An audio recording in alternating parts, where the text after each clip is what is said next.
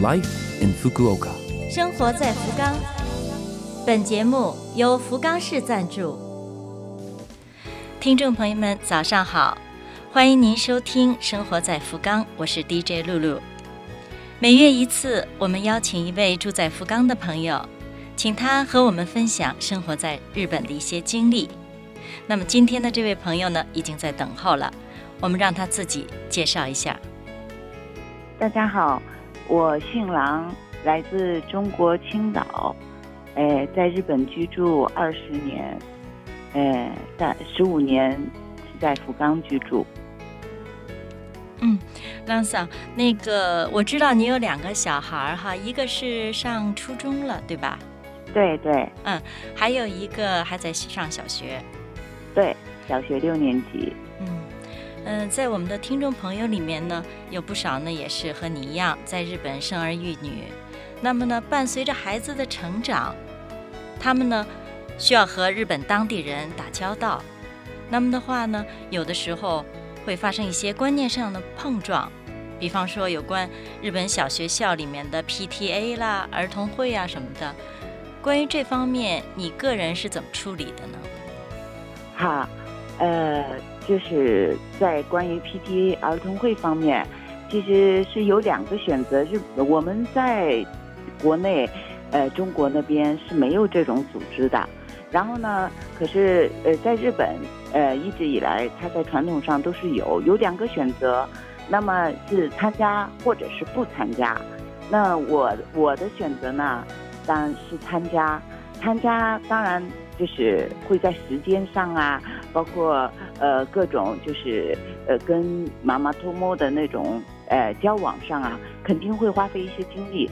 可是呢，呃这样子可以帮助呃自己的小孩更快的融入到日本这个呃他们这个群体当中去。呃，这个如果不参加呢，就会呃怎样讲呢？我们就会本身就是外国人嘛。所以，呃，就会在各方面关于小朋友的一些成长过程中的一些，呃，信息方面啊，呃，把握一些他在跟小朋友接触的一些情况，嗯，相对起来，呃，信息就会少一些。所以我个人选择的是参加。嗯，那那个儿童会，因为完全是自愿的，是吧？是地区组织的，对吧？对。现在在呃，像市区以内的一些呃，相对起来有一些地方都已经就是呃，参加的人数特别少，所以都会有一些地方是不存在的。但是像跟嗯这个，比如说学校跟这个区域接触比较紧密的地区，嗯，还是会有的。嗯，那有的时候自己。工作一个星期了，好不容易有两天休息，还要出去大扫除啦什么的，这些的话，你当时有什么样的感觉，有什么样的心态呢？啊，我的心态当然是，呃，这样讲，没有是最好的嘛。累了一个礼拜，然后要休息，可是就会觉得我们住在日本嘛，入乡随俗，日本人能做到的，我们也一样能做到。但是我的感觉就是，他们嗯，日本的这些妈妈真的非常勤劳，所以我觉得这是好的一面。然后我们既要学习，也要习惯这种生活。嗯，刚刚来到日本的朋友，如果和你一样也有那个还在上小学的呃小孩的话，那你说从一开始怎么去靠近他们，加入这个群体里面呢？啊，首先从儿童会的角度上，他们会非常热情的。呃，邀请我们，然后不管你语言通或者不通，就算不通，他们会，呃，用尽一切方法，就算在网络上去找出英文来，他发现英文不通，他会想尽一切办法跟你沟通，希望你去参加。然后如果要是，呃，语言上没有问题的话，那就看个人的呃选择。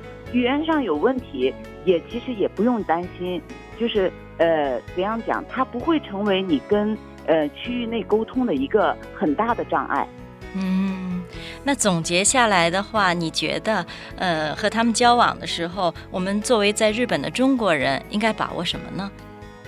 啊，我觉得，呃，把握两点。嗯，一点呢，就是不去过于的，呃，呃，就是抓好日呃互相之间的距离感，不过于亲近，但是也不要过于疏远。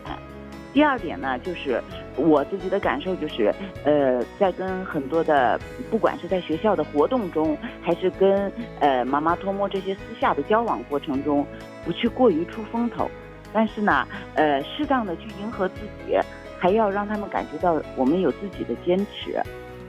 嗯，明白了。今天谢谢你啊，抽出时间，好，谢谢，好，谢谢。